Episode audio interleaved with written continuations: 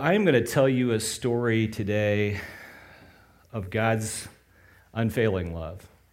And I just pray that you would be able to get half of the, uh, the truth of it through my uh, sinful lips. But um, it's really the most beautiful story ever told. And all throughout Scripture, Jesus is described as the bridegroom, and the church is described as his bride.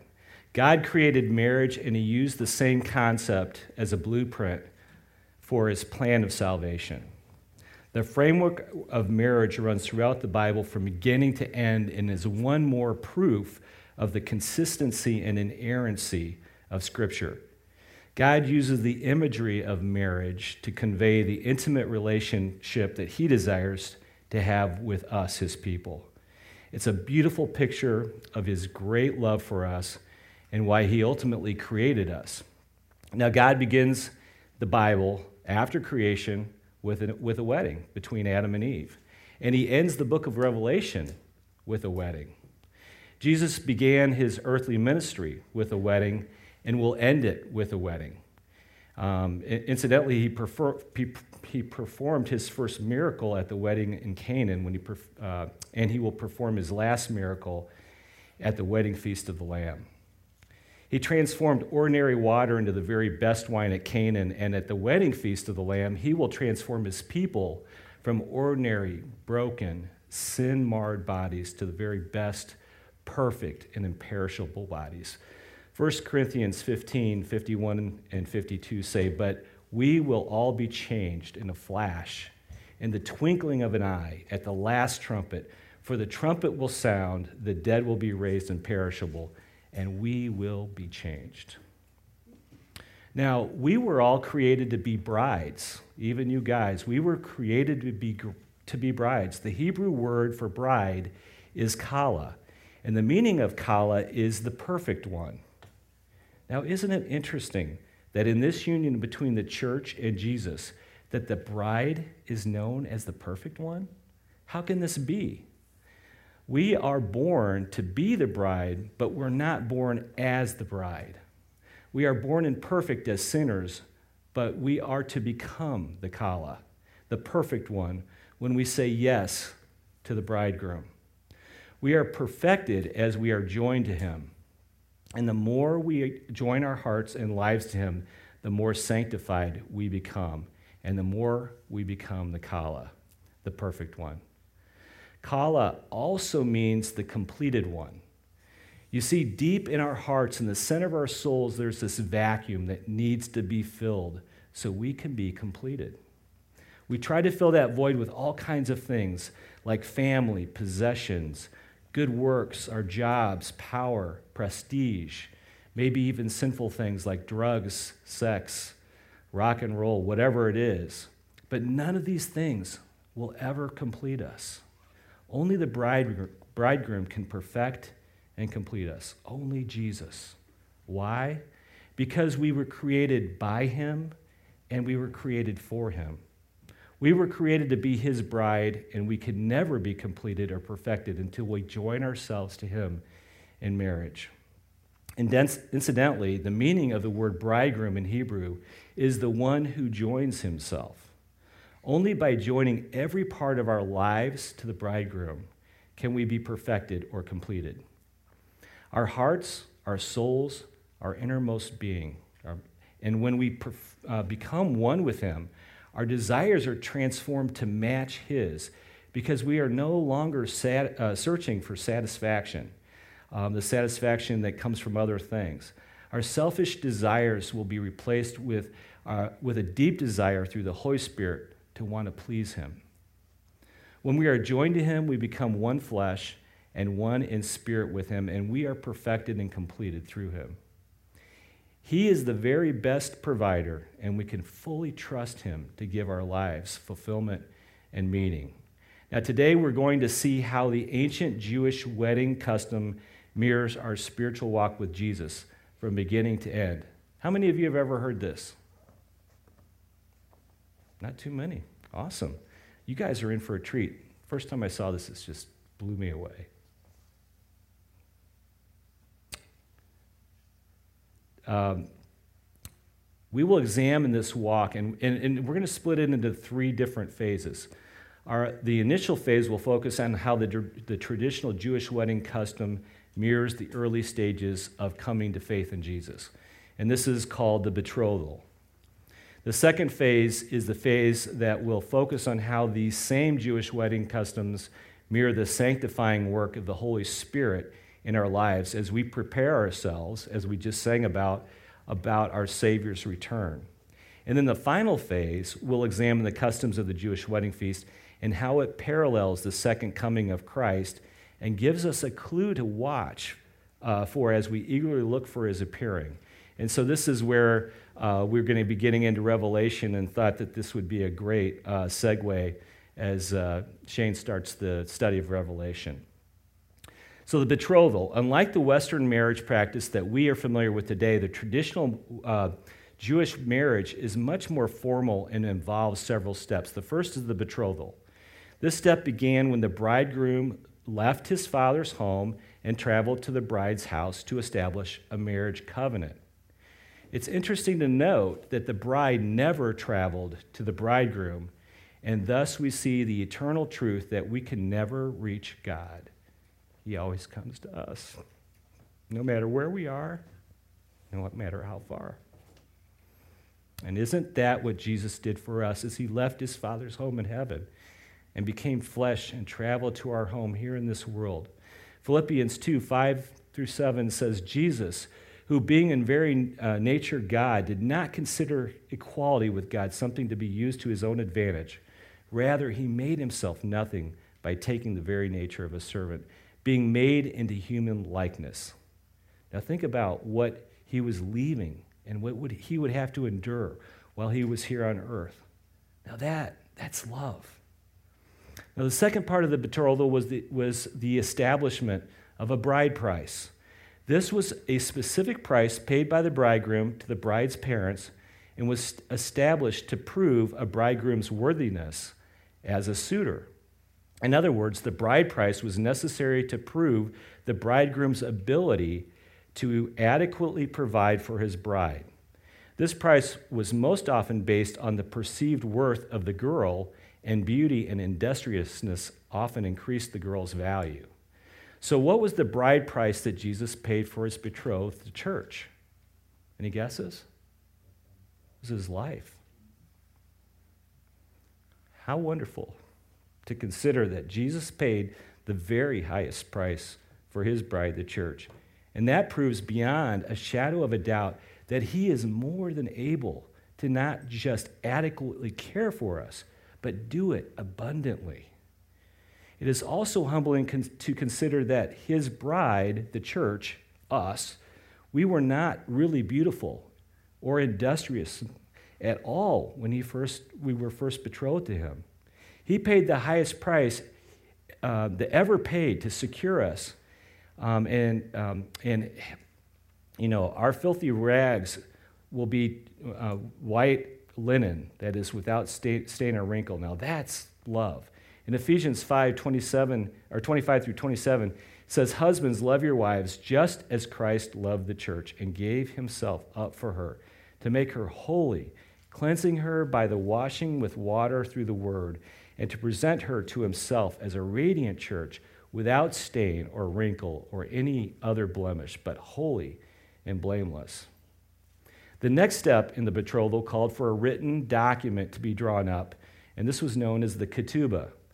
The ketubah is the contract that states the bride price, the promise of the groom, and the rights of the bride. Any guesses as to what the believer's ketubah would be today? How about the Word of God? The Bible. Um, think about it. What do we have that uh, what do we have that lists the bride's price, the promises, the bride's rights? It's the Bible. It's plain to see when we consider all the promises of God to every believer and how they are legally ours in Messiah. 2 Corinthians 1:20 says no matter how many promises God has made, they are yes in Christ. And so through him, the amen is spoken by us to the glory of God. One of the most important promises that the bridegroom makes to the bride is that he will return for her. And that is our blessed hope that Jesus will return for us and take us to be with him. Now, the fourth part of the betrothal was the bride must give her consent to be married to the bridegroom. Now, this was done through the ceremonial drinking of the cup. The bridegroom would pour a cup of wine, and if the young woman drank from the cup after the bridegroom, it signified her acceptance of the proposal. Now, we must also give our consent to accept the free gifts of salvation for eternal life. Romans 10 9 through 10 says, If you declare with your mouth Jesus is Lord and believe in your heart that God raised him from the dead, you will be saved. For it is with your heart that you believe and are justified, and it is with your mouth that you profess your faith and are saved. We find the symbol of our acceptance of Jesus' proposal in this cup through the communion ceremony. Each time we partake of the cup, we confirm our betrothal to Jesus. Now, the fifth and final step in the betrothal process involved the bridegroom giving gifts to the bride. The gifts would be most likely jewelry, spices, oils, and could include money. Now, these gifts were used to help the bride to prepare for the wedding. In exchange for these gifts, the bride would devote her love, commitment, and loyalty to the bridegroom as she waited for his return. The giving of gifts would signify completion of this phase and would seal the betrothal. So, what gift do we receive when we accept the proposal of Jesus? Holy Spirit. The gift he gives to us is the Holy Spirit. And just as the giving of gifts sealed the betrothal, the giving, the giving of the Holy Spirit seals us. John 14, 26 says, But the advocate, the Holy Spirit, whom the Father will send in my name, will teach you all things and will remind you of everything I have said to you. So, our first principle from all this is that the bridegroom abundantly provides for our every need. The question is are you betrothed to the bridegroom? And if not, why not? Don't wait. If you, if you haven't done that and you're feeling compelled to do that, talk to one of the elders, talk to Pastor Shane, talk to me. Um, it's the most important decision that you will ever make. And the question is how are you showing love, commitment, and loyalty to the bridegroom in exchange for the gifts that he's given you? Now, the second part of the uh, betrothal or the wedding process would be called the, the preparation. And that is, would be if you're already a believer in Christ, you're in this preparation period now. We've already completed the first part. At this point, the next phase of the marriage would begin as the bridegroom would return to his father's house to prepare the wedding chamber for the honeymoon. The bride did not know where her man or when her man would return for her, and likewise, the young man also did not know. As, as Shane said last week, Matthew 24 36, Jesus said, But about that day or hour, no one knows, not even the angels in heaven nor the Son, but only the Father. That's why it says that. You see, it was up to the bridegroom's father, and the timing of all that revolved around the completion of the wedding chamber. So when the father was satisfied with, the, with that the chamber met his high standards, he would then send the son back for his bride. We see this symbolism beautifully borne out in the words of Jesus when he said, "My father, my father's house has many rooms. If it were not so, would I have told you that I am going there to prepare a place for you? And if I go and prepare a place for you, I will come back and take you to be with me, so you may also be where I am. That's John 14, 2 through 3. At this point, the bridegroom would return to the Father's house, and that is just what Jesus did as he returned to heaven following his crucifixion. So, in the second phase of the Jewish marriage tra- tradition, we know that the bridegroom is, is supposed to be busy, I'm sorry, the, uh, yeah, busy preparing the wedding chamber. This chamber is also known as the huppah. The word huppah means covering, canopy, and defense. It is the wedding canopy that covers the man and woman as they exchange their wedding vows. The huppah signifies the bridegroom's covering over the bride and the covering of God over both of them. Chapter 4 of Isaiah describes the last days and the coming of God's kingdom on earth. It tells of God's glory filling Jerusalem, and over all the glory will be a covering.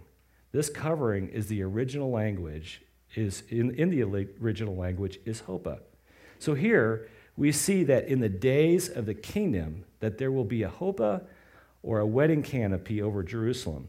This means that Jerusalem will also be married to God. In fact, it means that everything under the canopy will be married or joined to God. So the results will be that everything that is joined to God in marriage will also be holy and glorious.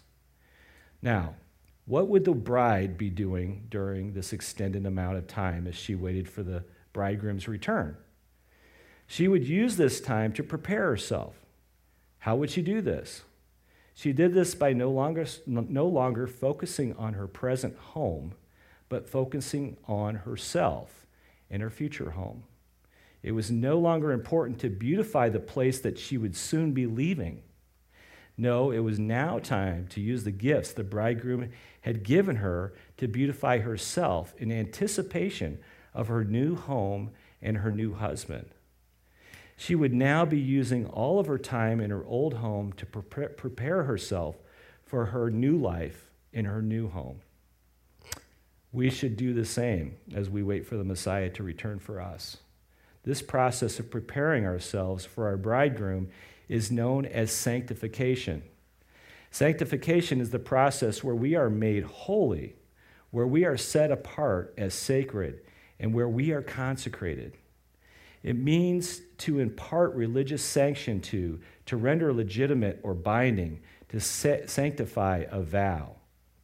It's that, um, isn't that what we are supposed to be doing with the help of the Holy Spirit as we wait for, for re- Jesus to return for us? Now, the first thing the bride would do to ready herself is to take part in a mikvah. A mikvah was a ceremonial act of purification by the immersion of water, and it indicated a separation from the former way of life to the new way of life. Now, what does that sound like to you? It's baptism. This, of course, is the symbol of baptism that believers take part in to signify the betrothal that they've entered into with Jesus. It is a visual reminder that we are turning from our old sinful life and entering into a new life with Jesus. Secondly, the bride would then light an oil lamp and set it in the window each night as she waited on her groom to return. It would help him to find her. It would also be a signal to the other suitors that she was already betrothed. For us, the oil symbolizes the Holy Spirit, and the light symbolizes Jesus, the light of the world. The Holy Spirit also seals us so the evil one will know that we are already betrothed to Messiah. The symbolism of the lamp and the oil also remind us of the parable that Jesus told of the wise uh, and foolish virgins and how um, we need to be prepared and actively watch for the Savior's return. Um, at that time, the kingdom of heaven will be like ten virgins who took their lamps and went out to meet the bridegroom. Five of them were foolish, and five were wise. The foolish ones took their lamps, but did not take any oil with them. The wise ones, however, took joy, uh, oil in jars along with their lamps. The bridegroom was a long time in coming. We've been waiting for a long time, it seems like. And they all became drowsy and fell asleep. At midnight, the cry rang out Here's the bridegroom, come out to meet him. Then all the virgins woke up and trimmed their lamps. The foolish ones said to the wise, Give us some of your oil, our lamps are going out. No, they replied, There may be not enough for us and you. Instead, go to those who sell oil and buy some for yourselves. But while they were on their way to buy oil, the bridegroom arrived. The virgins who were ready went in with him to the wedding banquet, and the door was shut. Later, the others also came. Lord, Lord, they said, open the door for us. But he repri- replied, Truly, I tell you, I don't know you. Therefore, keep watch because you don't know the day or the hour. And that's Matthew 25, 1 through 13.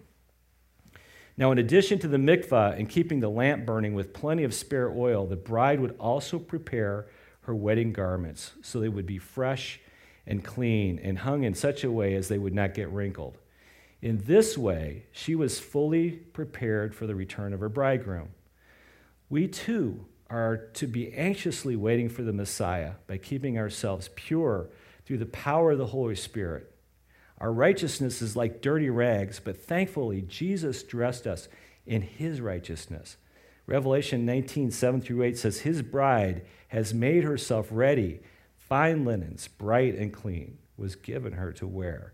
Fine linen stands for the righteous acts of God's holy people. And then Luke 12, 35 through 37 says, Be dressed, ready for service, and keep your lamps burning, like servants waiting for their master to return from a wedding banquet, so that when he comes and knocks, they can immediately open the door to him. It will be good for those servants whose fi- master finds them watching when he comes. So, to summarize, in the second phase of the Jewish ceremony, wedding ceremony, the bride was preparing herself physically and spiritually uh, for the new life that she would soon be embarking on. She was to focus on her bridegroom and make herself clean and without wrinkle. She was to wait expectantly for his return with her lamp burning brightly with plenty of extra oil because she did not know when he would return. This is the phase, again, that we are now living in. Our second principle is that bridegroom is preparing a place for us while we prepare for his return. Hopefully, he, we, are, we know that he's preparing a place for us, but are we preparing for his return? And so, in what ways do you need to focus on beautifying yourself in preparation of the return of the bridegroom? How can we be more faithful to the bridegroom as he as we await his return? Now, the third and final stage of the Jewish wedding ceremony would find the bridegroom being told by his father that preparations on the wedding chamber were completed and that he could now fulfill his covenant by retrieving his beautiful bride. Now, this is what we look forward to, right? This is the second coming. This describes all of that. The bridegroom would often, most often, for his bride in the middle, I'm sorry, he would come most often for his bride in the middle of the night. Revelation 16 15 says, Look, I come like a thief. Blessed is he who stays awake. The groomsmen would run ahead of the groom, sounding the shofar or the trumpet, and shouting to announce the coming of the bridegroom. Matthew 25 6 says, At midnight the cry rang out, Here's the groom, bridegroom, come out to meet him. And in 1 Thessalonians 4 16, uh, it says, For the Lord himself will come down from heaven with a loud command, with the voice of the archangel, and with the trumpet call of God, and the dead in Christ will rise first. Now the bridesmaids would hear the groomsmen who had preceded the bridegroom and would turn out with their lamps, as we just read about, or not, uh, trimmed to light the way for him to find his bride. The bridegroom would claim his bride, and the wedding ceremony would begin the um, I'm sorry, and the wedding party would begin the wedding ceremony, which is known as this, the Nusin. Now, the Nusin means to lift up, carry, or elevate. Now, have you guys ever seen any movies um, where they you have Jewish people getting uh, married and they lift them up on chairs? Have you, you ever see that? This is, uh, I think, what that was describing. So, the Nusin uh, means to lift up, carry, elevate, and it's the lifting up of the bride and groom. And it was the, the uh, ancient wedding custom where the couple would be lifted by poles and carried to the wedding chamber. Now, what does that sound like to you? Sounds like the rapture. Okay? Sure does to me. Uh, next, the wedding procession would take the elevated couple back to the father's house, celebrating all the way. There, the couple would enter the wedding chamber that the bridegroom had spent so much time meticulously preparing. The bridegroom's friend, now this is, sounds a little weird, but the bridegroom's friend would stand by the door waiting for him to confirm when the marriage had been consummated. John 3:29 says the bride belongs to the bridegroom. The friend who attends the bridegroom waits and listens for him and is full of joy when he hears the bridegroom's voice. Now, at the conclusion of the ceremony, the couple would once again share a cup of wine. This is most likely what prompted Jesus to say in Matthew 26, I will not drink of this fruit of the vine from now until the day when I drink it anew with you in my Father's kingdom. Now, the bride and bridegroom would spend the next couple of days in the safety and seclusion of the huppah. Remember that the huppah means covering or defense. Now, I am this is where I'm going to tell you I am a pre-trib guy, and that's because of this. Now, I know you're not, and that's okay. It's not going to mean that you're not going to heaven or I'm not going to heaven. You know, we need to be prepared, prepare for the worst, hope for the best. But I personally, for myself, um, you know, and you, you, you have to make this own decision for yourself, is every step of this of the way, all the way through here, um, we've seen this mirror image of our walk with Christ. Now we get to um, this this this section, and the bride and bridegroom would stay in the wedding chamber for seven days. Does anybody know how long the tribulation is supposed to last? Seven years. I don't know. That's very specific to me. That's that's that's what I nothing real super scientific, but that's what I hang my hat on with the pre-trib rapture. Um, so you know, take it for for whatever. Um, but so I just think uh, that the whole thing is very very interesting. So the Jewish wedding tradition would then finally end with a wedding feast. The bridegroom and the bride would emerge from the bridal chamber after that seven day honeymoon. There would be a supper to celebrate the union of the couple that would be hosted by the bride's father, and he would be responsible for uh, inviting the guests. And there would be much joy and celebration. In Revelation 19, 6 through 9, says, Then I heard what sounded like a great multitude, like the roar of rushing waters, and like loud peals of thunder, shouting, Hallelujah, for our Lord God Almighty reigns. Let us rejoice and be glad and give him glory, for the wedding of the Lamb has come, and his bride has made herself ready. Fine linen, bright and clean, was given to her. Fine linen stands for the righteous acts of God's holy people. Then the angel said to me, Right, blessed are those who are invited to the wedding supper of the Lamb. So, principle three is the bridegroom Jesus will return for his bride, the church. How are you daily making yourself ready to meet the bridegroom? And then the, the next question is, and I'm this question's for me too, what is keeping me from inviting others to the wedding feast? I'm just going to uh, cap this all off with a, an illustration I found that was interesting. There was a very unusual military funeral in California in December of 2013. Sergeant First Class Joseph Gantt, who fought in both World War II and the Korean War, was laid to rest. He had been captured in Korea in 1950 and died the following year. But his body was not returned for many years, and his death was never confirmed by the North Koreans. His wife Clara waited for decades for her husband to come back. She would regularly, regularly went to meetings with government officials seeking information about what had happened to her husband. Clara even bought a house and had it professionally landscaped, so all Joseph, Joseph would have to do when he came home was go fishing. She was 94 years old when his remains were finally brought home for a military funeral with full honors. It wasn't the homecoming she dreamed of, but she finally knew his fate. Clara took a reporter, uh, told a reporter who interviewed her, he told me if anything happened to him, he wanted me to remarry. And I told him, no, no, here I am, still, this wife, still his wife, and I'm going to remain his wife until the day the Lord calls me home. So, love, true love, godly love, is not temporary or transient. Love is a commitment that is meant to last. Love is not based on everything going right or always being happy. Love is not an emotional feeling, but rather a choice of the will casual commitments do not produce a foundation for deep and meaningful relationships. Instead, we should love others as God loves us with an unfailing love that never ends. Let's pray. Heavenly Father, thank you for the love that you pursue us with. Thank you, Lord, for your patience when we fail Thank you that, uh, Lord, that you promise to complete us and that you make us perfect um, when you clothe us in your righteousness, Lord. And you, we trade in our filthy rags and our, and our sin for your righteousness, Lord, that you give us freely. And all we have to do is say yes and accept it, Lord. Help us to prepare ourselves.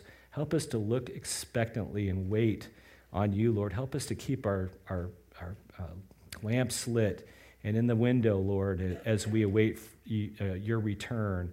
And Lord, help us to expectant be, expectantly be looking for your return. And help us to recognize the signs, Lord, that we see all around us. Um, Lord, I believe you're, you're, you're coming soon. Um, and you, you tell us that you're coming soon. So, Lord, just help us to um, be steadfast. Help us to invite others. Help us to make ourselves ready and help us not to fall asleep. Thank you, Lord, for all that you do for us, and thank you for your amazing, unfailing love. We pray these things in your name. Amen.